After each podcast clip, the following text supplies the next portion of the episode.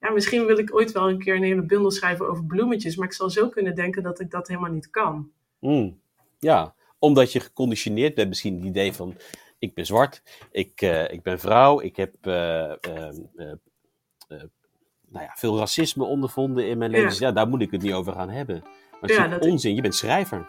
Punt. Welkom bij Wintertuinsessie An Artist's Duty. Ik ben Simone Atangana Bekono en ik ben door de Nieuwe Oost-Wintertuin gevraagd mijn ideale talkshow samen te stellen. Het resultaat is een reeks van drie podcastafleveringen geworden, waarin ik in gesprek ga met Alfred Schaffer, Daphne Huisde en Radna Fabias. De gesprekken gaan over engagement, dichterlijke vrijheid en de ontwikkeling van kunstenaarschap, naar aanleiding van twee uitspraken van Nina Simone die ik selecteerde. Moet je compleet jezelf zijn en het publiek dwingen middels die hyperindividuele expressie naar zichzelf te kijken? Of is het de taak van de maker om te reflecteren op wat zich in de al dan niet politieke wereld afspeelt en geëngageerd te zijn? Is het iets daartussenin? In de werken en de ontwikkelingen van het makerschap van deze drie schrijvers komen allerlei elementen samen die me nieuwsgierig maken naar hun standpunten met betrekking tot Simone's uitspraken. Samen gaan we dan ook op zoek naar hun motivaties, visies en denkbeelden over die zogenaamde artist duty waar Nina Simone het over heeft. Ik ben heel blij om deze reeks interviews af te trappen door in gesprek te gaan met mijn eerste gast. Hij is een in 1973 in Leidschendam geboren dichter, docent op Universiteit Stellenbosch en over het algemeen best wel cool persoon. Zijn debuutbundel Zijn opkomst in de voorstad werd genomineerd voor de C. Buddingprijs en won vervolgens de Jo Peters Poëzieprijs. Hierna volgde een scala aan nominaties en prijzen voor verschillende bundels in zijn acht werken tellende oeuvre, waaronder voor Schuim, Dwaalgasten, Kooi, Mensdier Ding en zijn meest recente werk Wie was ik strafregels. De poëzie lezen van deze dichter voelt alsof een droom door chaotische, eclectische, bizarre werelden heeft gereisd, binnenwerelden niet uitgesloten, en je als lezer het opgeslagen beeldmateriaal mag bekijken. Je registreert in hoge snelheid de meest alledaagse of bijzondere schouwspelen, duikt in het brein van een legendarische Zuid-Afrikaanse krijger, vangt gesprekken op in de trein, bent een vlieg op de muur van een vervreemdende spelshow, toeschouwer van een gekke film en dan, plots, een personage erin. Vragen, vragen, vragen, vragen. Als er iets met zekerheid te zeggen is over de poëzie van deze dichter, dan is het dat ze zoveel vragen oproepen dat je er bijna je eigen gedicht van kunt maken, schreef Adriaan Jeggi ooit over zijn werk. Dat had ik niet beter kunnen zeggen. En vragen heb ik zeker. Maar ook nog heugelijk ander nieuws betreffende het werk van mijn gast. Hij bleek een week geleden ook nog eens de PC Hoofdprijs voor zijn oeuvre te hebben ontvangen. Geweldig nieuws, en ook voor mij. Dit bevestigt namelijk mijn geweldige literaire smaak en belooft veel goeds voor de andere gasten die ik ga spreken. Gefeliciteerd in ieder geval en hartelijk welkom Alfred Schaffer. Hallo. Dankjewel Simone. ben je al ongemakkelijk? Uh, uh, nee, ik ben niet ongemakkelijk. Nee hoor, ik ben hartstikke relaxed. Het is bijna eind van het jaar. Corona is over. Het is hier hartstikke lekker weer. Het is zomer in Zuid-Afrika. Ik voel me, ik voel me supergoed. Nee, ik voel me natuurlijk hartstikke ongemakkelijk. Wat denk jij? Ik heb net zo'n een prijs gewonnen. Dit is een officiële introductie van jouw kant. Uh, ja. Dat wint nooit. Hoe gaat het verder? Um, je zit natuurlijk, je zei net, uh, corona is bijna voorbij, maar dat is natuurlijk niet zo. Nee. Uh, in Zuid-Afrika zitten jullie nog in een best strenge lockdown, toch? Een hele strenge lockdown. En zoals in het Verenigd Koninkrijk hebben we hier nu ook. Dus het is waarschijnlijk al een tijdje aan de gang, maar is nu ook bekend dat wij ook een, een mutatie hebben van dat verschrikkelijke virus. Waar ja. er niet echt een antwoord op is. Um, en nou ja, goed, we zitten hier natuurlijk niet in het uh, bevoorrechte wilde westen van, uh, van de wereld. Dus we moeten het doen met een, een, een lege schatkist, met geen steunmaatregelen. Natuurlijk, zoals heel veel landen aan de andere kant van de Evenaar, moeten we, het, uh, moeten we maar achter in de rij gaan staan als het gaat om vaccinaties. Dus ja, het is, het is wel echt, het is wel echt beklemmend. Het is echt beklemmend. Um, ja. Ook om, ja, om, omdat we waarschijnlijk hopelijk ergens tegen eind volgend jaar, dus eind 2021, kunnen gaan denken aan het vaccineren van uh, het, de vitale beroepen. Maar dat is, dat is ontzettend ver weg. Als ik dan hoor dat Europese landen daar nu al mee beginnen, of nou, over een maand of zo. Ja, dan zie je gewoon, dan zie je weer eens voor de zoveelste keer een echt enorme ongelijkheid in de wereld. De mensen die, eh, de landen in dit geval die het kunnen, die hamsteren alles weg. En uh, wij zijn achter in de rij. En dan ook nog eens een bericht van zo'n, van zo'n nieuwe variant van dat virus. Heb je, heb je uh, ruimte om te schrijven? Of ben je daar überhaupt nu even niet mee bezig? Nee, daar ben ik nu niet mee bezig. Ik heb wel nog één uh, langer gedicht geschreven in opdracht, een paar maanden terug. Ja. Voor International Literary Festival in Utrecht. Ja. Dat was het enige dat ik er nog een beetje uit kon persen. Maar dat was ook wel echt dan, ja, dat, dan merk je wel dat het, het, gaat niet specifiek over corona, maar het, het gaat over uh, dood, afscheid nemen. Het gaat over een ja, vrij dystopische wereld. En het is echt niet uh, geschreven met het idee, hier wil ik het over gaan hebben. Hè, dat is zoals al die andere gedichten van mij, die, die ontstaan bij mij gewoon. Uh, dus ik keek daar wel heel erg, uh, nou ja, met bevreemding en herkenning naar. Van ja, dit is dus inderdaad waar ik mee bezig ben. En dit komt nu tot uiting in een gedicht. Ja. En het is, ja, het is wel een van de meest ik schrijf niet, niet echt heel vrolijke limericks of zo, maar dit is wel echt een van de meest duistere dingen die ik ooit geschreven heb. Oké. Dus, en dat is, wel, dat is ook wel echt het laatste wat ik ongeveer kon doen nu. Want ik merk toch dat je, maar dat geldt voor alle grote dingen denk ik in het leven, dat het moeilijk is om er direct over te schrijven. ja. ja, dat geldt voor iedereen, het zit wel anders natuurlijk. Maar bij mij is reflectie toch wel heel erg belangrijk. Een, een bepaalde mate van afstand kunnen nemen. Dus als je ergens middenin zit, dan is dat, dan is dat moeilijk. Ik, heb, uh, ik weet niet wie dat was. Ik denk Herman de Koning. Maar ik weet het nou niet helemaal zeker. Die keer over Hugo Claus schreef dat hij dat aan Hugo Claus zo bewonderde. Dat dat een dichter was die echt over de liefde kon schrijven en verliefdheid alsof hij er middenin zat. Ja. Altijd onthouden. Omdat dat inderdaad heel erg moeilijk is. Want als je super verliefd bent, ja, als je dan, als je dan iets gaat schrijven, dat wordt echt uh, over het algemeen wordt dat tenen krommend. En dan heb je er alleen zelf iets aan, of zelfs jij niet. Dat, dat gaat pas met de mate van afstand en reflectie en tijd. Ja. Dus uh, ja, op dit moment komt er niet zoveel uit, uit mijn pen. er is ook geen behoefte aan. Ik heb daar net een bundel uitgebracht dit jaar, dus uh, komt alweer een keer. In het verleden was ik dan altijd wel wat, uh, wat angstig van, nou, ik ben er helemaal mee gestopt en er komt nooit meer iets en ik kan het niet. En intussen weet je wel, ach, pff, dat komt alweer een keer. Dat, dat heb ik vorige keer ook uh, gezien. Dus, ja. Lijkt me wel fijn of zo. Dat je, dat je ondertussen weet dat je daarvan op aan kan dat er wel weer iets komt. Ja, ja, het ja. is inderdaad wel, het was altijd wel een beetje een, een, een onrust. ongemerkt, merk ik. Dat ik altijd dacht, ja. Van, ja, dit was het nou heel dramatisch eigenlijk ook als je erover nadenkt. Maar in het begin heb ik ook als een bezetene geschreven. Toen, toen verscheen elk, elke tweede jaar verscheen wel iets. Dat zou ik nou echt helemaal niet meer kunnen. Ja, dat zag ik inderdaad toen ik een beetje aan het kijken was. Dat ik dacht, jij hebt echt een hele productieve periode gehad. Ja. Um, maar daar, daar wou ik eigenlijk, daar gaat eigenlijk mijn eerste vraag aan jou ook over. Want ik weet nog dat ik um, uh, een keer een uh, masterclass van jou heb gehad op het kantoor van de Wintertuin. Mm -hmm. En toen had je het over uh, je bundel kooi. Ja. En hoe je van die bundel eigenlijk uh, een beetje een nieuwe richting hebt gekozen. Uh, na die bundel eigenlijk. en in die, in, in die richting ontstond eigenlijk Mens hier ding. Dus de bundel die daarna verscheen. Um, en dat is bijvoorbeeld de eerste bundel die ik ooit van jou heb gelezen. Dus toen ik daarna ouderwerk van jou ging lezen, toen, dat viel me ook op dat dat anders was. Het was een ander soort, er zat andere toon in, denk ik.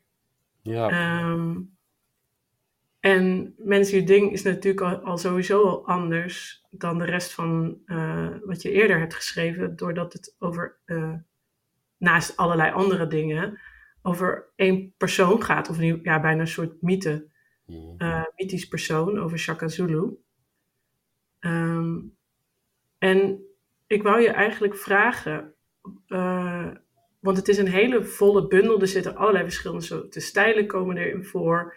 Uh, verschillende arena's. Um, een, een, een ontwikkeling van een personage ook. Een soort transformatie zou je bijna kunnen zeggen. Maar ook daarin dus in jouw stijl en in je werk. En ik vroeg me af of je me kon vertellen hoe de bundel tot stand is gekomen. En ook wat je motivatie was voor het schrijven van dat eclectische werk. Uh, en ook op die manier. Zo, dat is een vraag. ik stel grote vragen. Halleluja. Um, jeetje, ja, dit is ook weer lang geleden. Hè? Uh, de, de kooi was van 2008. Toen woonde ik nog in Amsterdam. En in 2011 ben ik uh, weer naar Zuid-Afrika gegaan. En toen, toen had ik. Uh, ik weet niet, ik had geloof ik niet zoveel zin om te schrijven.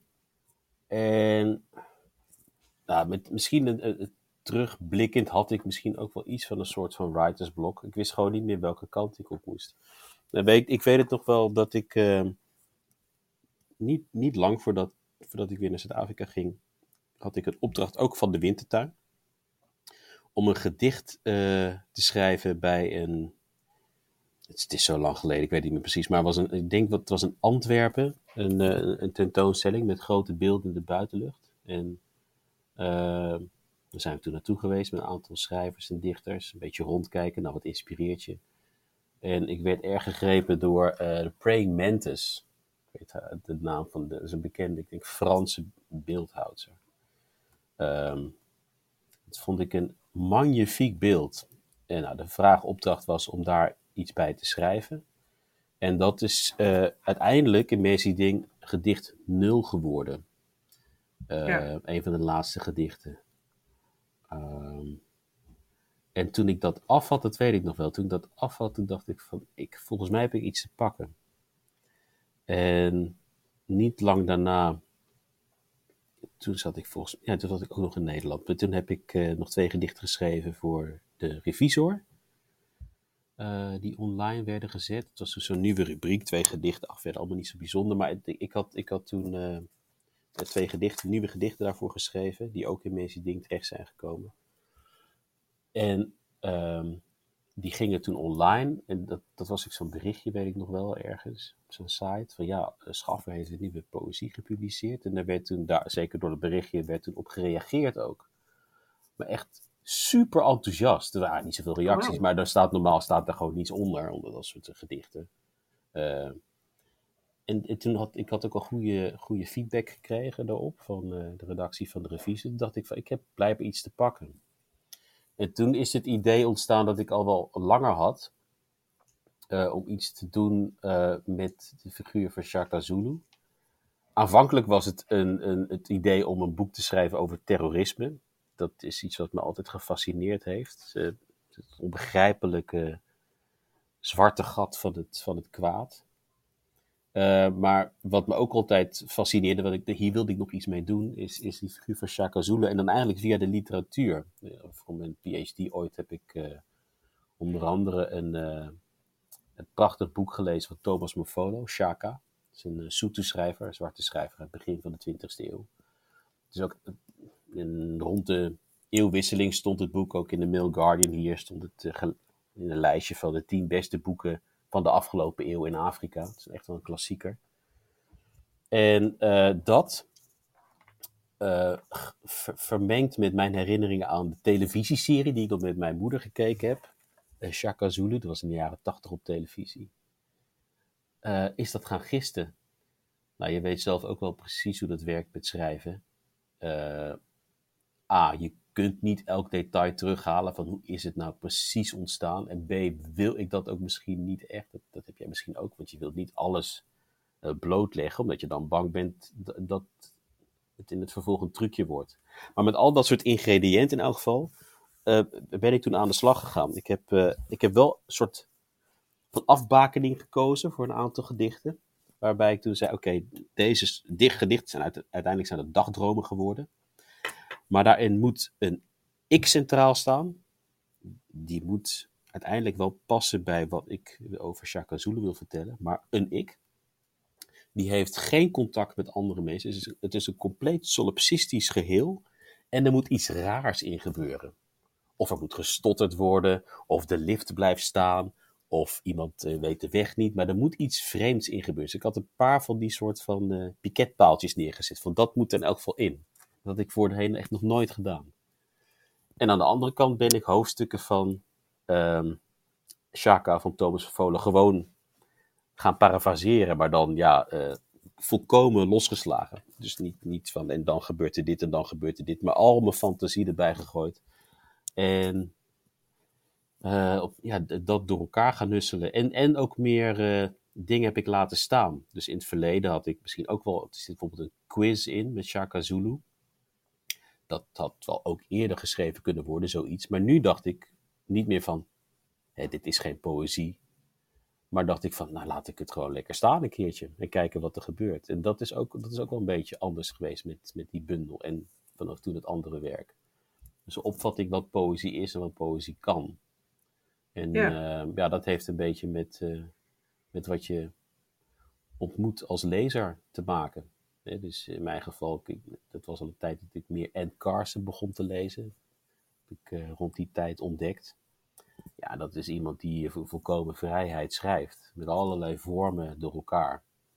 Uh, Ankie een Zuid-Afrikaanse dichteres, heeft mij daarop geattendeerd. En ja, dat is dan echt zo'n moment van bevrijding. Van, oh ja, jeetje, zo kan het ook.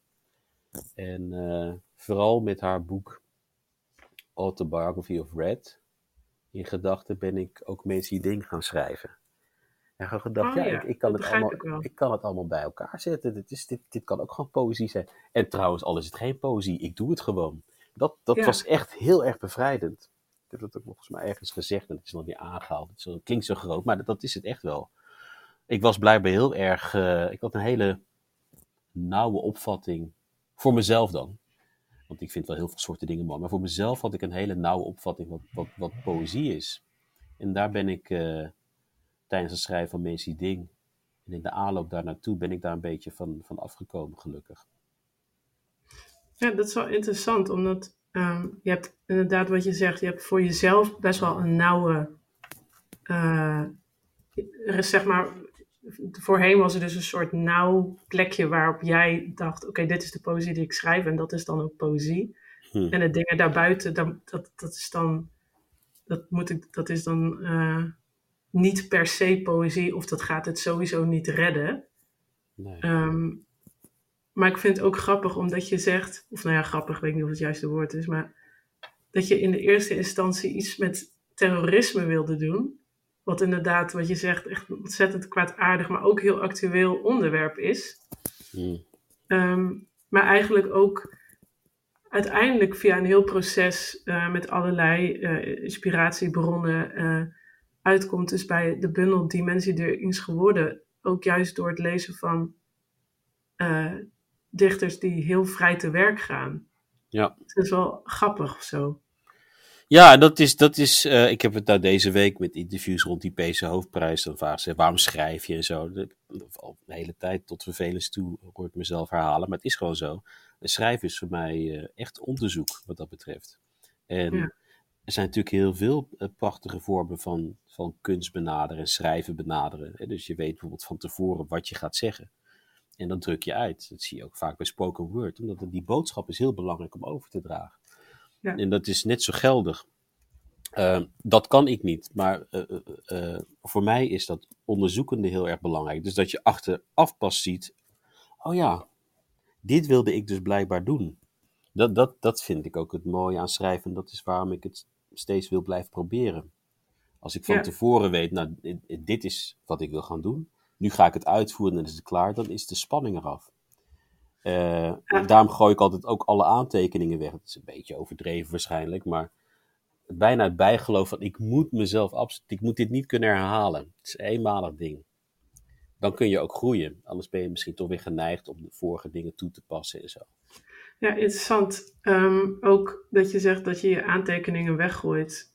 En tegelijkertijd dus ook achteraf pas ziet wat je dan in godsnaam hebt gedaan. Dus op het moment dat je het weet en de bundel is soort van af, dan denk je oké, okay, nu is het klaar. En dan gaat het allemaal de prullenbak of zo in. Ja, ik heb ja, nu mooi. voor die laatste bundel heb ik iets bewaard, omdat uh, omdat ik nou ook creative writing hier doe met een collega. En toen zei Willem, die collega, zei van misschien is het wel leuk als je iets bewaart om te laten zien hoe dat ontstaat. En dat is veel gestreept natuurlijk. Ik schrijf altijd met de hand. En zo. Dus ik heb nou iets bewaard. Maar uh, soort inzicht voor de student om te zien hoe zoiets tot stand kan komen. Ja, dat bijvoorbeeld, het zijn allemaal hele technische dingen, maar dat het in mijn optiek heel erg nuttig kan zijn. En niet noodzakelijk, maar wel nuttig kan zijn om met de hand te schrijven in plaats van direct op de computer. En dan is het handig om te laten zien hoe dat dan werkt. Maar ik ben er zelfs nu al huiverig voor. Ik kijk er ook verder niet naar, want uh, ja, ik, zeg, ik, wil, ik wil ook niet het vorige boek herhalen. Je wilt toch weer op iets heel nieuws uitkomen. En ik denk, ja, het is, het, je blijft toch sowieso jezelf. Dus je zult toch altijd uh, dezelfde thema's of weet ik veel. Ja, dingen die je fascineren, die zullen toch altijd weer naar boven komen drijven. Maar ja, om en daar vertrouw jij dan op, dus in plaats van dat je zegt: ik hou een heel archief bij met al het. Ja. Uh, ja. Nou, interessant. Want um, ook met betrekking tot waarom je dus schrijft. Uh, de hele, het hele idee van deze winterthuissessie was dat ik met jou en nog twee andere makers wilde praten. Op basis van twee uitspraken van uh, Nina Simone, die je waarschijnlijk wel zult hebben beluisterd. Uh, ik dacht, we luisteren er nog even een keer naar. En dan kunnen we het misschien daarna er even over hebben. Is goed. Of tenminste, ik, ik hoef het er niet per se over te hebben, maar ik wil vooral horen wat jij ervan vindt. An artist's duty, as far as I'm concerned, is to reflect the times. I think that is true of, of, of painters, sculptors, poets, musicians. I, as far as I'm concerned, it's their choice. But I choose to reflect the times and the situations in which I find myself. That to me is my duty. I, and, and, and, at this crucial time in our lives, when everything is so desperate, when every day is a matter of survival, I don't think you can help but be involved. Young people, black and white, know this. That's why they're so involved in politics. We will shape and mold this country, or it will not be molded and shaped at all anymore. So I don't think you have a choice. How can you be an artist and not reflect the times? That to me is the definition of an artist. My, my thing, what I hope to do all the time, is to be so completely myself, which that, that's what I, I, I hope I am. Uh, to be so much myself that my audiences and even people who meet me are confronted. They're confronted with what I am, inside and out, as honest as I can be. In this way, they have to see things about themselves immediately. Tja. Tja. Nou, dat Simone, ja, het is echt. Uh, zijn beroemde quotes ook, hè? Ja. Ja, ik heb er natuurlijk wel over nagedacht. Ja, wat, wat vind je daarvan? Um, het is lastig, merk ik. Uh, ik, ik, ik. Ik ben geneigd om direct te zeggen: ja, ik ben het met de eens. Ik werk waarschijnlijk zelf ook zo, maar ik zoek, zoek dan ook gelijk weer voorbeelden of vind voorbeelden van kunstenaars, schrijvers, die helemaal niet zo te werk gaan. Ja. En waar ik toch heel veel aan heb gehad. Nou, het eerste is, het gaat natuurlijk over authenticiteit.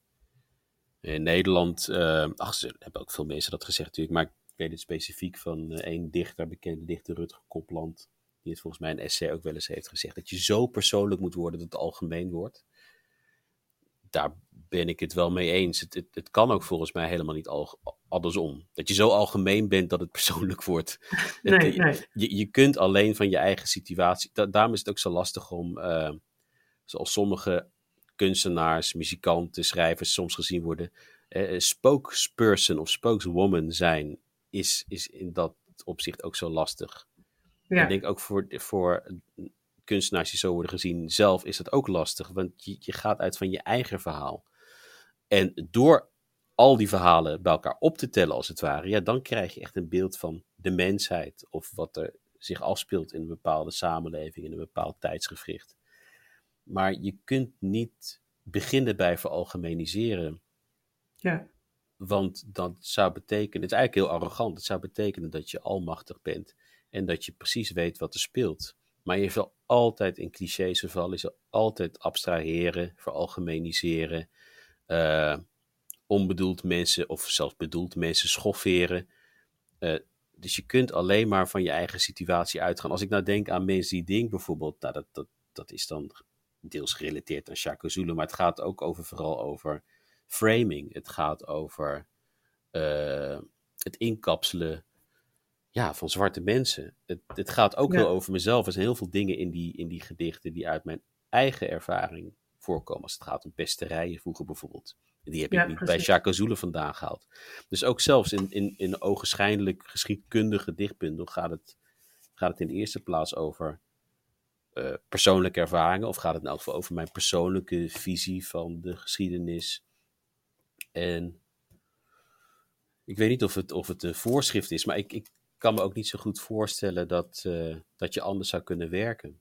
Maar natuurlijk ja. zijn er wel teksten die makkelijker te decoderen zijn of te herleiden tot een bepaalde biografie of authenticiteit dan andere. Dat wil niet zeggen dat uh, die poëzie dan niet authentiek is. Integendeel, het is juist heel persoonlijk, want het is een keuze om zo te schrijven. Alleen ik denk dat tegenwoordig het, het, het misverstand een beetje uh, heerst dat als het niet toegankelijk is, dat het dan uh, niet zinvol is of niet persoonlijk is of niet urgent. Het moet altijd gerelateerd worden aan een heel particulier verhaal. Dat zie je in veel interviews ook. En ik, dat soort authenticiteit, daar ben, ik, daar ben ik, merk ik, een beetje huiverig voor. Dan is het wel authentiek, maar dan is het particulier. En dat is ja. weer niet interessant. Nee, precies. Er is daar een hele rare scheidings... Nou ja, wat ik wel interessant vind, is dat... Um, ook met, be met betrekking tot besprekingen bijvoorbeeld, dat ik zelf ook wel heb meegemaakt van werk dat wel uh, persoonlijk is, want dat is bijna elk, dat is, dat zijn, heel veel literaire werken zijn persoonlijk, uh, ja. überhaupt kunstwerken, of hebben in ieder geval een persoonlijke motivatie, of zijn inderdaad vervlochten, zoals je zelf ook zegt, met persoonlijke ervaringen, als in die zijn daarin, uh, die, die zijn daar ook in gekieperd, zeg maar. Maar dat er vervolgens wel, als je het dan over die framing bijvoorbeeld hebt, uh, qua bespreking, een hele rare situatie zich voordoet, waarin het wel alleen maar over die particuliere, particuliere ervaring gaat. Mm. Um, en er ook, je noemde net het woord spokesperson, soms wel van, van ook wel soms van mij wordt gevraagd om uh, me bijna, ik bijna in, als spokesperson wordt gemaakt van iets waar ik, waarvan ik ook alleen maar ervaringsdeskundige ben. In de ja, zin dus van, ik weet helemaal, ik, weet, ik, ik, ik ben geen expert op het gebied van racisme, seksisme, migratie, al die, al die thema's die wel onderdeel zijn van mijn werk, omdat, omdat het persoonlijke ervaringen zijn waar je ook inspiratie uit put. Ja. Dus dat is natuurlijk wel interessant. Nou, het is gevaarlijk, want je gaat dan ook ja. samenvallen met issues die altijd natuurlijk ook ja, uh, tijdelijk zijn. Over tien jaar hebben we het weer over andere zaken. Maar jij bent dan de schrijfster geweest die het heeft over racisme of over ja. gender of iets. Nou, als er iets anders besproken wordt, dus dan is het niet meer interessant. Hè? Je valt echt samen met uh, uh, wel, wel belangrijke, maar ook toevallige topics. En zo, ja. ja. zo, zo, zitten mensen niet in elkaar. Mensen zijn natuurlijk veel complexer. Dus om het te relateren naar, ja, dit is authentiek, want jij bent zwart, dus jij weet iets van racisme. En, en dat is de authenticiteit die ik veel zie. Uh, ja, dat, dat is iets waar, waar ik dus heel erg huiverig voor ben. Ja. Omdat er dus van uitgegaan wordt uh, dat je namens, namens de ander kunt spreken. Dat kan alleen via je eigen verhaal. En dat is dan een onderdeel van het grote verhaal. Dus het is wel heel relevant en belangrijk. Maar dan ook naast andere verhalen, bijvoorbeeld. Precies. Uh, ik ben dus niet, zeker niet, uh, in tegendeel, tegen toe-eigening. Maar je kunt dat alleen doen vanuit het oogpunt dat je dat doet vanuit een hele persoonlijke visie op zaken. Maar zodra je gaat denken, ik ga nu iets zeggen over hoe het is. Bijvoorbeeld hoe het is om vluchteling te zijn. Zijn grote problematiek. We willen er allemaal over schrijven, want het is verschrikkelijk. Ja, maar daar moet je ontzettend mee oppassen, want het wordt dan snel sentimenteel. En dat is nou juist niet wat je wil bij zo'n verschrikkelijk onderwerp. Ja, dus precies. Ik, ja, het is, het, is, het is een mijnenveld, authenticiteit. Het is wel uiteindelijk waar je naar moet streven. En ja, het, een extreem voorbeeld is dan Carl Friedman. Hè? Dat is een, een, trouwens een prachtige schrijfster geweest. Uh, ik weet niet wanneer ze overleden is, tiental jaar terug. Nee, die uh, zich, als ik het goed herinner, voorgaf als een, als een Joods slachtoffer, wat ze uiteindelijk niet was. Ja, het is natuurlijk weer een andere spectrum. Maar ehm, over het algemeen ga je ervan uit dat wat je leest authentiek is. Dus het is eigenlijk interessant. Ik denk dat het ook heel erg te maken heeft met de tijd waarin uh, Simone dit zei. Uh, ja. Dat... Je hebt het nu over Nina Simone. Ja, ja, ja, ja sorry. Ja, Nina Simone. Nee, maar dat is, dat is natuurlijk ook, daar wou ik het ook nog over hebben. Het is, uh, zij zij uh, maakte natuurlijk haar werk ook in een periode waarin, wat ik ook wel eens, um, bijna iedereen die in die periode leefde, moest soort van groter zijn dan zichzelf of Precies. zo. En zich wijden aan een, aan een hele grote verandering op, op, op wereldwijd niveau. Ja. en dan krijg je natuurlijk ook een ander soort kunst. Niet dat die minder. Ik bedoel, ze heeft prachtig werk gemaakt en zoveel andere makers die in die periode kunstenaar waren. Het was heel actueel, het was heel nodig. Um, er werden bepaalde dingen doorbroken. Uh, maar zij geloofde ook werkelijk in de functie, uh, een bepaalde functie die die kunst had, een maatschappelijke functie of zo. Ja, nee, want hoeveel uh, uitgesproken zwarte vrouwen in die tijd waren er aan het werk. Natuurlijk waren er genoeg, maar ja, er veel te weinig. Dus ik kan me heel goed voorstellen dat zij op dat moment zegt: ik moet, ik moet hier een statement van maken. Ik als een zwarte vrouw in Amerika uh, moet ook gehoord worden. Het gaat om mijn persoon. Je zal naar mij moeten luisteren. Je zal je, zal je moeten verhouden tot mijn zwartheid, tot mijn vrouw zijn. Ja. Dus ik denk dat het ook wel met, met die tijd te maken heeft.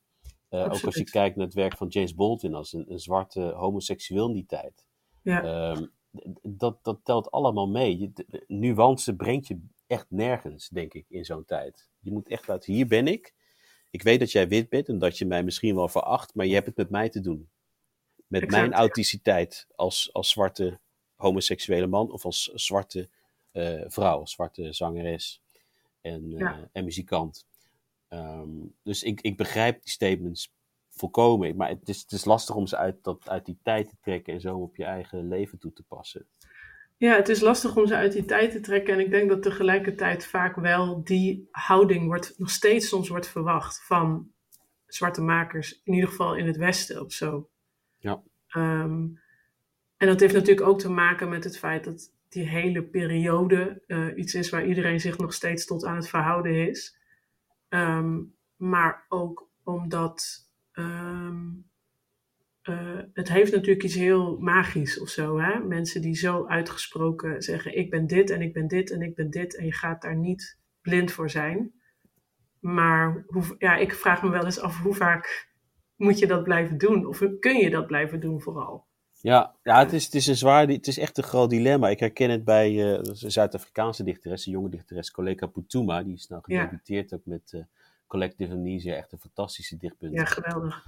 Um, en zij heeft ook ergens in een gedicht van, ja, ik heb ook gewoon, uh, ik ben ook gewoon verliefd.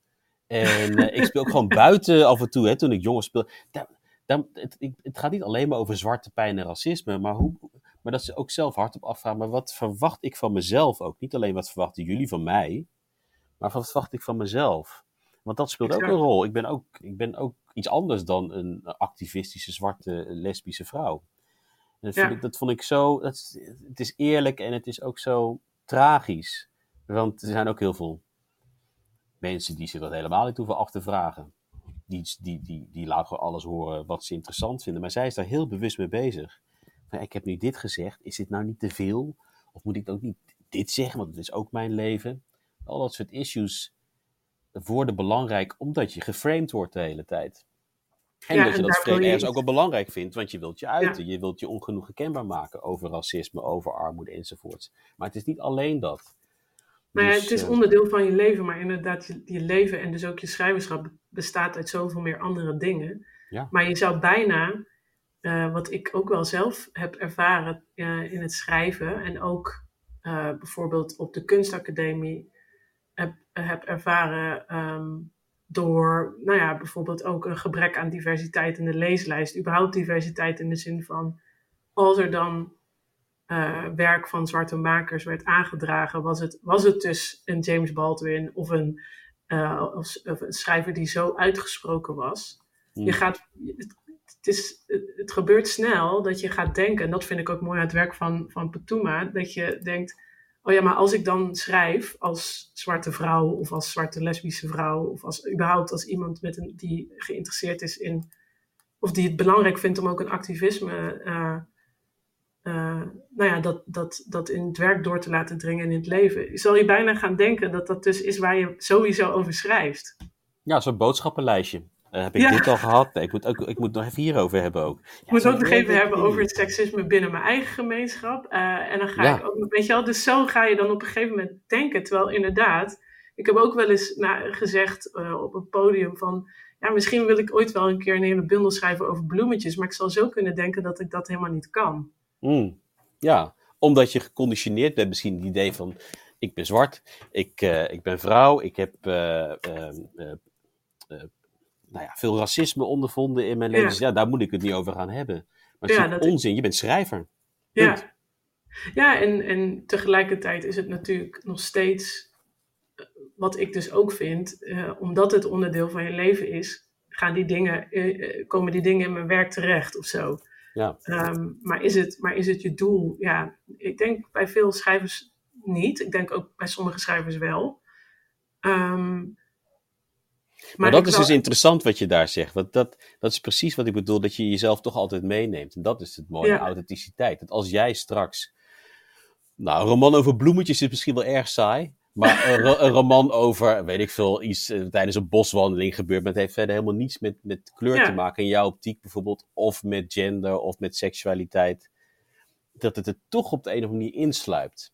Omdat ja. jij bent wie je bent. En dat, dat is interessante authenticiteit daar wordt het eh, soms, voor, in mijn gevoel, wordt het daar vaak juist krachtig. Ja. Of zo. Ik, bijvoorbeeld, ik vind, ik vind uh, gedichten van, uh, omdat ik dan probeer te zoeken naar gedichten die niet ooglopend te relateren zijn tot een particulier of persoonlijk verhaal, maar van, van Thomas Oosterhoff vind ik schitterend. Ja. Of van een Groen Wijnberg. Maar ook daar zie je preoccupaties in terugkomen. Ja, dat is, dat is niet, ik weet niet wie Thomas Oosterhoff is, maar dat is ook helemaal niet belangrijk. Maar het, is, het heeft wel een echt heel persoonlijk stempel. Het gaat vaak over herinneringen, over geheugen, over gebrek aan contact. Eh, de hersenmutor is zelfs de titel van een verzameling van hem.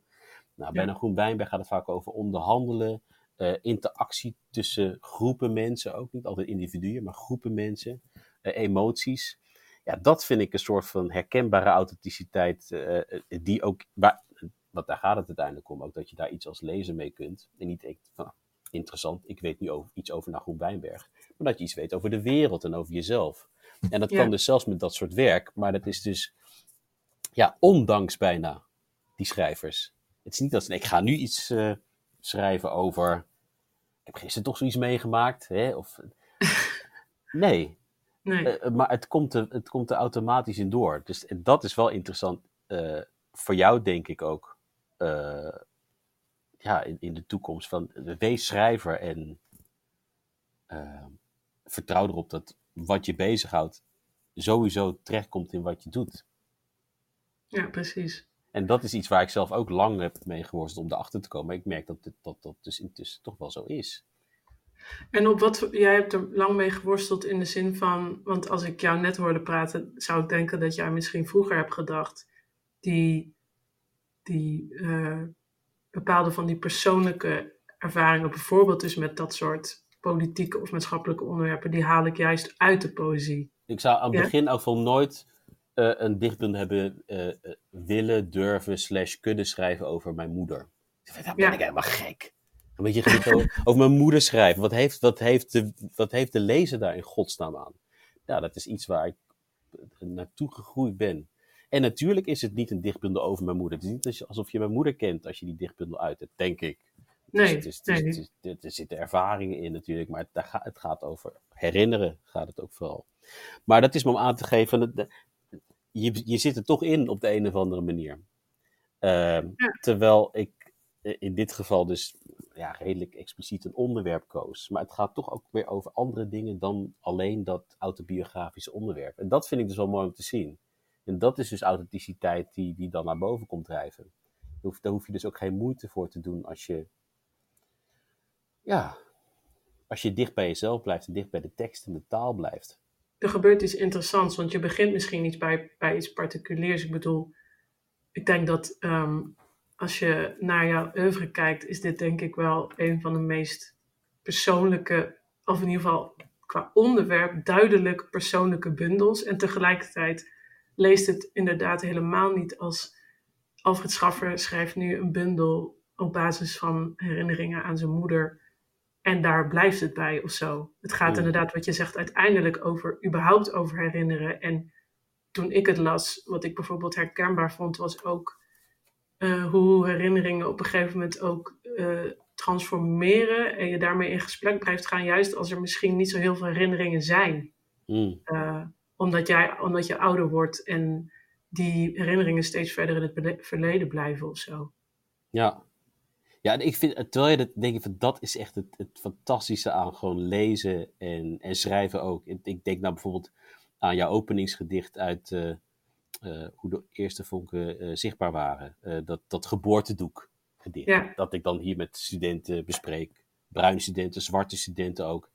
En ik denk dat dat ook authentic- authenticiteit is. Je denkt, ik begrijp dit. Het is van een Nederlandse eh, jonge schrijfster, een zwarte schrijfster toevallig, zoals wij ook zwart zijn hier, maar in een andere context in Zuid-Afrika. Maar ik begrijp wat zij daar zegt. Ik moet het eerst even vertalen naar Afrikaans. Maar ik snap, ik snap wat daar staat. Ja, dat, dat is zo geweldig. Die discussies die daaruit voortvloeien, nou al drie jaar eh, is iets dat ik, dat ik dat doe met- met jouw dichtbundel. Ja, die, die zijn ook voor die studenten zeer waardevol. En het is dus niet omdat zij jou kennen, maar omdat Nee, het wel authentiek is, kunnen ze zeggen: Ik begrijp dit. Of ze kunnen desnoods zeggen: van, Nou, ik ben het er niet mee eens, of zoiets. En dat is dus ook het mooie aan kunst. Dat je voor een schilderij kunt staan in een totaal andere tijd. Misschien door iemand gemaakt met verschrikkelijke denkbeelden, maar dat je toch kunt kijken: van ja, ik begrijp dit op de een of andere manier. Ja, precies. Precies. Ehm, ja, dat, dat vind ik mooi. En ehm, ik moet ook denken aan even een hele andere richting in. Maar wat daar voor mij ook toch wel mee te maken heeft, dat eh, je op een gegeven moment, eh, volgens mij was dat vorig jaar of zo, toen gaf jij de Hans Groenewegen lezing in Perdue. Hmm. En toen, eh, daar is ook een boekje van uitgekomen, op de rug gezien. En daarin had je het over, eh, wat voor mij echt een hele krachtige passage was uit die lezing, was toen je het had over dat jij jaren terug met, eh, ook met Ankie Krog, volgens mij zelfs georganiseerd door Ankie Krog, met andere ook Nederlandse Oh ja. dichters, naar Delft ging, de township eh, bij Kaapstad. Ja. En eh, toen had je het over een vrouw die in een klein bibliotheekje in die township eh, een gedicht voorlas. En dat was dus bijvoorbeeld een hele. Het ging over een hele particuliere ervaring. Hmm. Die, maar, maar er gebeurde daar iets of zo. En je schrijft daarover. nou ja, je schrijft over hoe dat voor jou ook een, een soort kantelpunt is geweest. Ja. ja, dat is iets dat we liepen daar echt eh, met tranen onze ogen naar buiten. Het was, dat was echt een, eh, een, een echt een moment van verbinding. En ook zo schrikwekkend eh, Ja. wat daar in het gedicht verteld was. En natuurlijk vooral wat, wat het zo aangrijpend maakte, is dat die vrouw zich naar, met de rug naar ons toekeerde. Precies. Hè, En dus, ze, en ze las een gedicht voor over eh, een, een verkrachting. Ja. En, en Ah, ik vond dat zo context ontroerend, omdat eh, ja, ze dus op dat moment gedacht had aan, een, aan de vorm van een gedicht. Dat is toch een vorm waarin je denkt. Precies. Om het daarin vorm te geven. En dus blijkbaar anders dan, dan ben je er niet zo beducht op dat men je tranen kan zien. Maar dat het dus zo alles vertelde voor haar gevoel, dat ze dat alleen voor kon dragen terwijl ze zich verstopte voor ons op de een of andere Ja. Dus door het met terug naar ons toegekeerd voor te dragen. Ik heb nog nooit iets meegemaakt daarna of daarvoor. Dus Ja, het is, wat, wat mij zo raakte was dus inderdaad aan de ene kant, ze leest, ja, je kiest het podium, want je leest het voor. En het gaat over iets ontzettend heftigs en chockerends en kwetsbaars. Ehm, maar je kiest inderdaad dus toch voor, eh, je, je wilt voorlezen, je wilt het wel delen, maar je kan, je kan het niet aan om dat met je gezicht naar je publiek gekeerd toe te doen. En dat, dat is voor mij bijna al bijna een metafoor of zo. Voor waar ze vervolgens haar gedicht ook over schrijft. Of heeft geschreven. Ja. Ja, en het impliceert dus vooral het feit dat zij dat gedicht blijkbaar als iets heel echts beschouwt. Het is niet alleen maar een, een kunstvoorwerp of een, een talige constructie. Het is echt alles wat ze heeft op dat moment zit daarin. Nou ja, meer authentiek kun je niet zijn. Dan gaat het dus ook niet om van ja, die laatste regel werkt. Je kijkt op een hele andere manier naar zo'n gedicht. Omdat uh, er geen enkele twijfel over leidt dat dit, dat dit gedicht moet communiceren. En daar was, dat, dat vind ik echt van bij wijze spreken van mijn stoel. Van dit, dit is dus ook wat poëzie is. En ik weet wel dat dat dan vaak verteld wordt. En ik ken het werk van Maya Angelou. En Ankie Koch heb ik het heel vaak mee over gehad. Maar hier was nou echt een, natuurlijk een heel extreem voorbeeld. Maar een voorbeeld van ja, dat, hoe breed poëzie is. Ja, ik denk dat je snel, uh, als iemand die dit voor zijn werk doet, om het maar zo te zeggen, um, en er ook, ja, je bent natuurlijk ook docent uh, literatuur, dat je dus ook uh, even helemaal moet resetten over wat jij denkt dat poëzie is. En wat daar de uitwerkingen van kunnen zijn, maar ook dus wat de meerwaarde ervan is. Um, uh, je hebt het bijvoorbeeld ook vervolgens over hoe uh, de dichter Arjen Duiker, die verder helemaal niet per se bezig is met de buitenwereld, of tenminste is wel eens gezegd in zijn werk, op basis van zijn reis naar Zuid-Afrika juist um, ja, volgens mij schreef je de feitelijkheid spatte ervan af. Van de manier waarop hij vervolgens alleen nog maar kan registreren. Omdat de werkelijkheid zo chockerend eigenlijk is. Ja.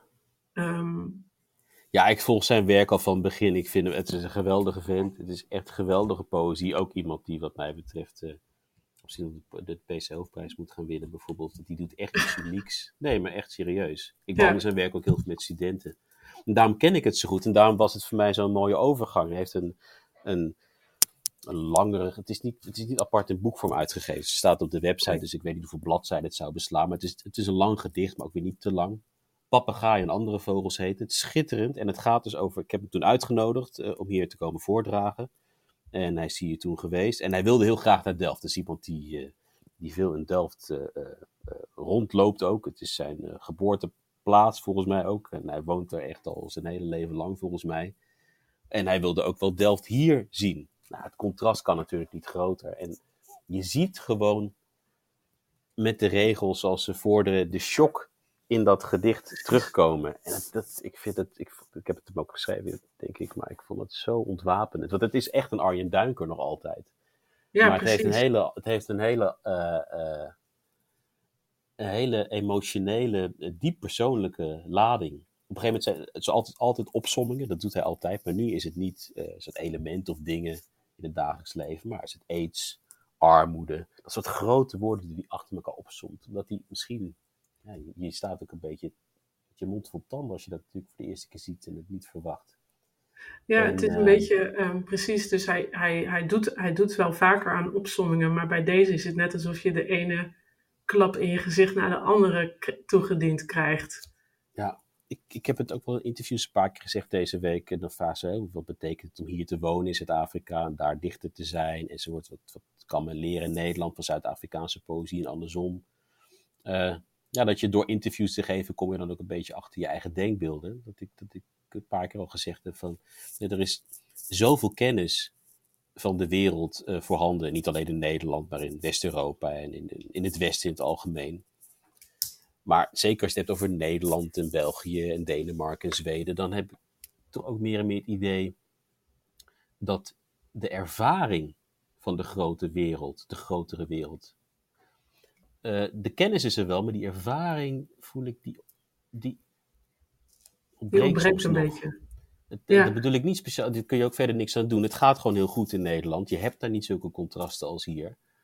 Maar je merkt toch wel als je op een afstand zit dat, dat die bubbel toch wel, toch wel groot is. In een interview gezegd, ik kan me ook niet voorstellen dat wat anders de reden zou kunnen zijn dat een, dat een verschrikkelijk fenomeen als eh, Zwarte Piet nu nog bestaat.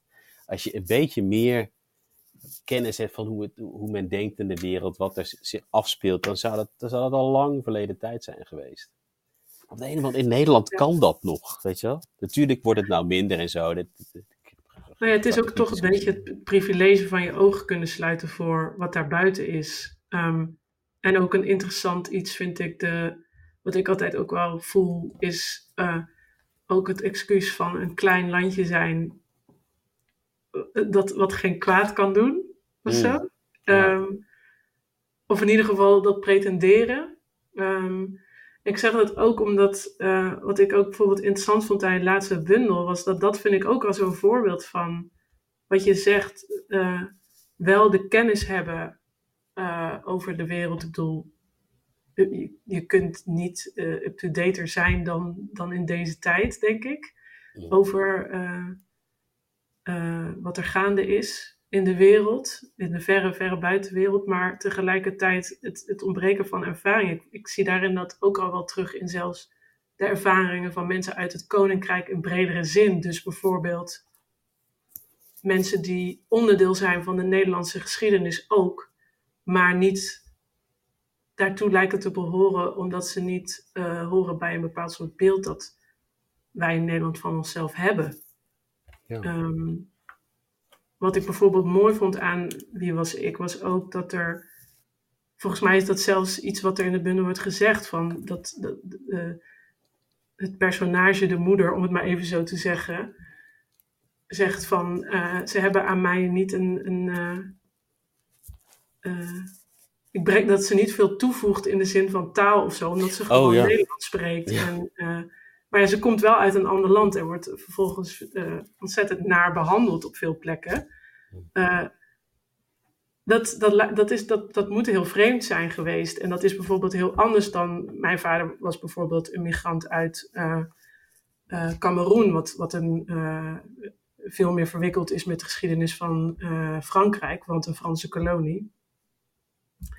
Um, maar dus, dus om het te zeggen van die ervaring was daar denk ik anders. Maar ik vind het interessant omdat uh, dat zie ik soms terug. Een soort gebrek van kennis van hé, hey, die wereld is groter dan deze plek. Maar zelfs deze, jouw, jouw geschiedenis is ook groter dan deze plek. Bijvoorbeeld als je het hebt over zo'n Zwarte Piet.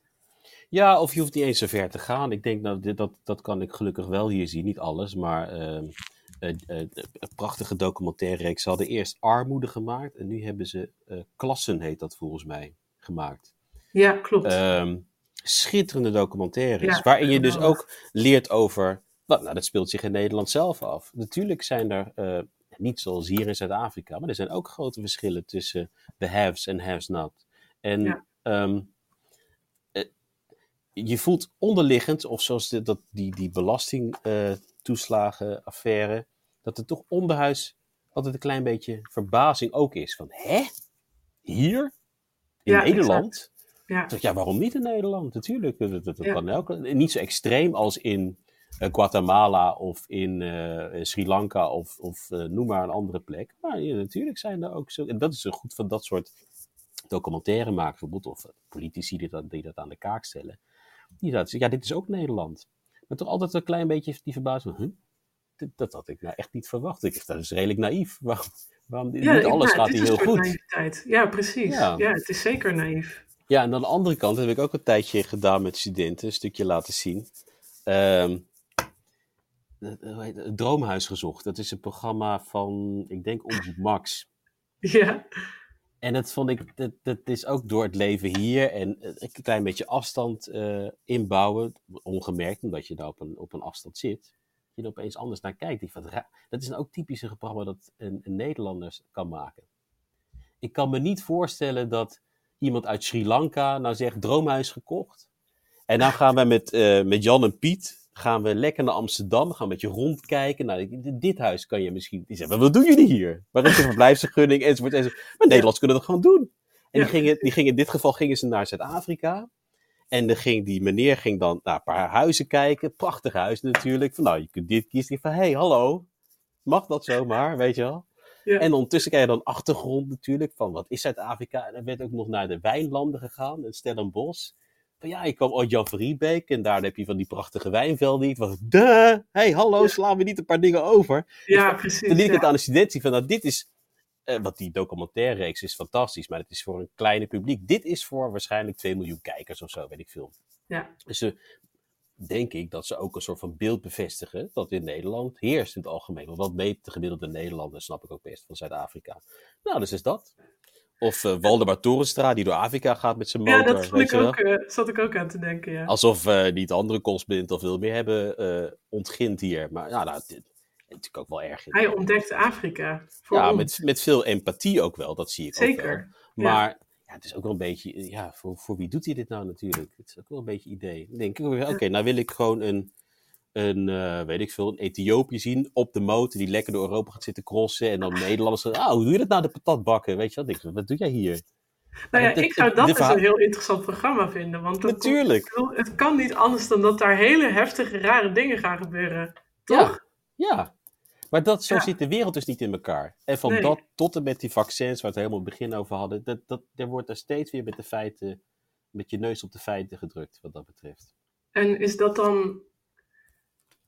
Ik probeer even nu een bruggetje te maken, Ik heel snap artificieel, naar, naar een gedicht. Ehm, nee, maar bijvoorbeeld dus als je kijkt naar jouw laatste bundel, waarvan ik denk, dat is denk ik wel een bundel waarin er heel, nou ja, net zoals wat je ook al vertelde over mensen die het ding, dat je wel echt duidelijk ook, eh, eh, je hebt, eh, hoe zeg je dat? Er gebruik hebt gemaakt van situaties die wat ik altijd wel eens zeg over, eh, bijvoorbeeld ook tegen witte vrienden of zo, over racistische dingen die ik meemaak, zelf ook als ze erbij zijn, is dat het is, het is nooit een soort eh, slecht bedoeld, nou ja, soms ook wel, maar het is heel potsierlijk altijd. Eh, en het is heel makkelijk om aan te wijzen van het is niet zo moeilijk allemaal. Het is gewoon, oh ja, dit, is, dit gebeurt zo omdat jij denkt op basis van mijn huidskleur dat ik zo ben. En zo werkt het dan. En dat zit verder helemaal geen, geen eh, eh, gedachtegang achter. Dat is gewoon een aanname. Ehm, Net zoals dat we het ook aannemelijk eh, logisch vinden dat een Waldemar of, of mensen die dus een, een, een vijftiende huis zoeken, afreizen naar een continent met heel veel nuances, heel veel problemen ook. En daar zich vergapen, om maar even zo te zeggen. Ja. Ehm, en dat is wel iets wat natuurlijk in de laatste bundels meer aanwezig is, misschien, of misschien op duidelijkere manier dan eerder. Eh, gebaseerd, dat, is, dat heeft ook allemaal redenen waar we het volgens mij net ook al over hebben gehad. Ja. Maar ik vroeg me af, ehm, want als je het vervolgens gaat hebben in, in Wie was ik over. Je hebt het over herinneren, maar je hebt het ook over. Wat ik interessant eraan vond, dat ik las die bundel dus op een heel eh, heftig moment. Dat was tijdens. eh, ik had hem al een tijdje liggen en ik had eindelijk de tijd om eraan te beginnen. En toen was net George Floyd vermoord in Amerika. En toen ging ik Wie was ik lezen. Ja. Eh, maar wat ik daar dus, wat op een bepaalde manier wel voor mij heel bijzonder was aan de leeservaring, was dat het. Natuurlijk ging het ook. Weet je wat, ik weet niet eh, in, welke, in welke tijd precies je moeder bijvoorbeeld dus naar Nederland is gekomen. Maar ik zag al die lijntjes. Ik zag ineens wel al die lijntjes ook naar mijn eigen vader, die in de jaren tachtig kwam, naar Nederland kwam. En die. eh, de, de anekdotes ook. Dus bijvoorbeeld hoe eh, mijn vader vertelde dat hij in de winter kwam hij aan op het vliegveld van Parijs. En toen is hij flauw gevallen, omdat hij nog nooit zo'n kou had ervaren. Maar dat soort dingen, dus die hele omkanteling van wat, wat een universeel iets is, wat, wat waarheid is, wat normaal is. eh, en waarin dus ook zo'n Europees land ineens tot iets heel bizars wordt. Eh, eh, en dat maakte wel de leeservaring voor mij wel extra.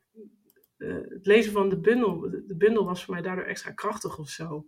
Hmm. Ehm, Ja, ik, als ik aan haar denk, dan is het wel ook een vrouw die, die absoluut nooit slachtoffer wilde Precies. zijn en was. Ze was strijdbaar, ja, maar het ging niet alleen over, over eh, eh, discriminatie en racisme, al als ze daar wel mee te maken had. Dat, eh, toevallig nou met die PC Hoofdprijs heb ik weer van enkele eh, van toen weer telefoontjes gekregen en berichtjes. Dat uh, hele leuke vriendinnen en ja, van allerlei kleuren, meeste Nederlandse vriendinnen. Mhm. Dus daar speelde ras echt niet zo'n grote rol. Dus daar, liet ze, daar waren we niet mee bezig. Ja, we deden niet aan Zwarte Piet, maar dat was ook niet echt een issue waar we het over hadden. Die, die, dat, dat, dat was gewoon iets raars. Maar we ik kreeg wel cadeautjes voor Sinterklaas. Ja. Dus dat is ook iets wat misschien bij die generatie hoort. Dus ja, niet lullen, maar poetsen, zeg maar zoiets. ja, precies. En als er iets gebeurde met haar of met mij, op, op het vlak van eh, racistisch gedrag, nou dan, eh, dan, dan had je een hele kwaaie aan haar. Maar verder was ze daar, ja, ze had, ze had gewoon, ja, ze was verpleegster, ze was druk aan het werk en eh, ze had een, een vol sociaal leven. Een eh, echt typisch warm Antilliaans eh, leven, ook met veel eten en nogmaals vriendinnen en zo. Mijn vader was wat meer op zichzelf, mijn moeder was eh, iemand die, die veel vriendinnen had. Dus dat herinner ik me ook heel erg uit die tijd. Dat ik ongemerkt, bijvoorbeeld, waarschijnlijk ook door haar input, en dat van mijn vader trouwens ook, las ik op de middelbare school mensen als James Baldwin, die mij niet aangedragen werden. Maar dat was bijvoorbeeld Nee. niet van, Alfred, jij moet nou dit eens gaan lezen, want dat, nee, helemaal niet eigenlijk. Dus, dat was er dit- gewoon. ja, dus ook, ik, dit, gaat, dit gaat nu toevallig ook over onder andere dat onderwerp, die laatste bundel. Maar het is niet een, de belangrijkste de thematiek Nee. in mijn werk. Nee. En dat was voor mijn moeder, gold dat ook wel echt zo. Ze had er Je maar het was, niet, eh, het was niet dat wat haar leven kenmerkte of zo natuurlijk. Nee, het stond dat op zich niet in, in, in, eh, in teken van de strijd tegen racisme. Maar ja, ze was daar veel. Ze, nou ja, nu tegenwoordig wel. Maar misschien is het ook omdat mensen die er gewoon niet echt de bak van hebben. Ja. Ze was natuurlijk ook erg bezig met aanpassen aan Nederland en, en dat soort dingen. Maar bijvoorbeeld als het over Zuid-Afrika ging in die tijd. Ja, daar waren mijn, mijn ouders erg uitgesproken in. Maar het Ja. waren dus geen eh, activistische types. Nee. Nou ja, je hebt denk ik, ehm, wat ik bijvoorbeeld zelf heel erg ervoer, was dat eh, je, kreeg, je kreeg zeker genoeg, eh, er werd je genoeg aangedragen om er zelf eh, een genuanceerde mening over te vormen, maar daar ging het hele leven helemaal niet over. Dat was inderdaad niet waar ze elke dag mee bezig waren. Het was zeker onderdeel van het leven waarschijnlijk wel, maar niet op die manier van constante urgentie of zo. Ja. Nee, ik vind het ook wat dat betreft echt jammer dat ik natuurlijk haar al lang niet meer heb. Want nu Ja. had ik daar wat meer gerichter naar kunnen vragen. Want ja, weet je, Leidsendam in de jaren 70, 80, dat, dat, daar waren niet zo heel veel mensen van kleur. Ja, Dus ja, je moet wel echt oogkleppen op hebben om dat niet te merken. Dat je misschien in een winkel op de een of andere subtiele manier anders benaderd wordt. Maar misschien was dat helemaal niet zo. Maar ik, ook weer, dat, ik kan het niet vragen. Dus ik moet het in die bundel allemaal zelf invullen. Ja, maar dat, vind ik er dus, dat vond ik er ook mooi en herkenbaar aan. Omdat mijn vader is ook al een hele tijd niet meer hier, zeg maar. En Hmm. daar heb ik nooit met hem over gesproken. Terwijl ik wel degelijk weet, als ik dan soms mijn moeder weer hoor... Dat ik denk van, hè, hoe, kan, hoe kan hij deze dingen nou ervaren hebben... en het daar nooit met ons over hebben Ja. gehad? Ja. Dat vind ik ook wel bijzonder. Ja.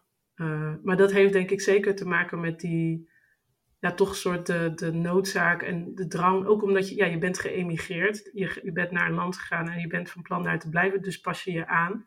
Ja. Ehm, en dat is daar misschien ook onderdeel van geweest. Ja, zoals het Sinterklaasliedje gaat. Het komt ook in die documentaire van Sunny Bergman eh, Ja, terug. Ik meen het wel goed. Ja, Dat ik meen het wel goed. Ja, dat was echt denk ik wel ook iets waar, waar die generatie Ja. eh, mensen zich eh, toe verhouden op de een of andere manier. En dat is met de jonge generatie die gewoon in Nederland opgegroeid is, maar nog altijd dat soort problemen ondervindt, is het natuurlijk ook anders. ja, en ik denk dat daar ook het, de, de, het, het er klaar mee zijn ook meer speelt, omdat sommige, sommige jongeren van nu zijn al derde of vierde generatie Precies. En worden nog steeds niet, nou ja, dat, dat, eh, eh, als, als Nederlander gezien. En dan ga je op een gegeven moment zeggen, oké, maar dan, dan speelt er dus toch iets anders, weet je wel, dan alleen, oh ja, ik kom inderdaad uit een ander land en dat valt aan mij af te zien. Ja. Zou je misschien, eh, hoeft, niet, hoeft niet per se uit die bundel, maar zou je eh, een gedicht willen voorlezen voor ons, voor mij? Ehm, ja, dat is goed. Ehm, ik zal een, een korte lezen. Niet echt een gedicht dat op dit gesprek aansluit misschien, maar Maakt niet uit. Ehm, ik zal deze lezen, die kan ook wel redelijk op zichzelf staan. Ik kan niet stoppen met lachen, want als ik begin met huilen, houd ik niet meer op. Het eerste hand sterven, het andermaal sterven. Bijvoorbeeld een mens die leeft en het volgende moment niet meer. Die twee mensen netjes naast elkaar gelegd. En daar weer naast de mens op batterijen. Naast precies diezelfde mens, maar dan zonder. Misschien liep binnen in het kunststofmechaniek iets vast. Vier figuren. Ogenschijnlijk naast elkaar op een windstille ochtend. Zomaar midden in het jaar. In een ruimte zonder afmetingen en al bijna zonder kleur. Wat een hardnekkig vooruitzicht. Zo heb ik u lief. Dankjewel. Graag gedaan. Alfred, ik zou heel graag nog heel veel andere vragen aan je stellen. Maar ik denk dat we daar geen tijd meer voor hebben. Nee, het is al lang bezig, hè? Ja, Ja. misschien een andere keer. ja. Ehm, ik wil je heel erg bedanken voor eh, dit gesprek. Eh, voor je tijd. En je eerlijkheid en je wijsheid. Eh, ik hoop dat je nog lang kunt genieten van je mooie prijs. Maar natuurlijk ook van de feestdagen. Ondanks alle rare toestanden die door de pandemie gaande zijn. Ik wil jou danken voor de uitnodiging en eh, nou ja, je heel veel succes toewensen met, eh, met de podcastreeks. En het, ik, ik heb het nog niet kunnen lezen, maar en met je debuutroman, daar moet ik je nog mee feliciteren. Ja, Fantastisch. Hopelijk heb ik dan eindelijk eens. Ik heb de PDF, dus die moet ik dan uitprinten. Nou, dan kan ik hem hopelijk lezen. Ik ben heel benieuwd. Ik hoor graag wat je ervan vindt. Dit was de eerste aflevering van Wintertuinsessie Een Artist Duty. Bedankt voor het luisteren. In de volgende aflevering ga ik in gesprek met Daphne Huisden. Deze podcast werd gemaakt en gehost door mij, Simone Atangana Bekono, en is geproduceerd door Elke Decaat van de Nieuwe Oostwintertuin. Montage en mixage door Corine Herman en met dank aan Dennis Gaans.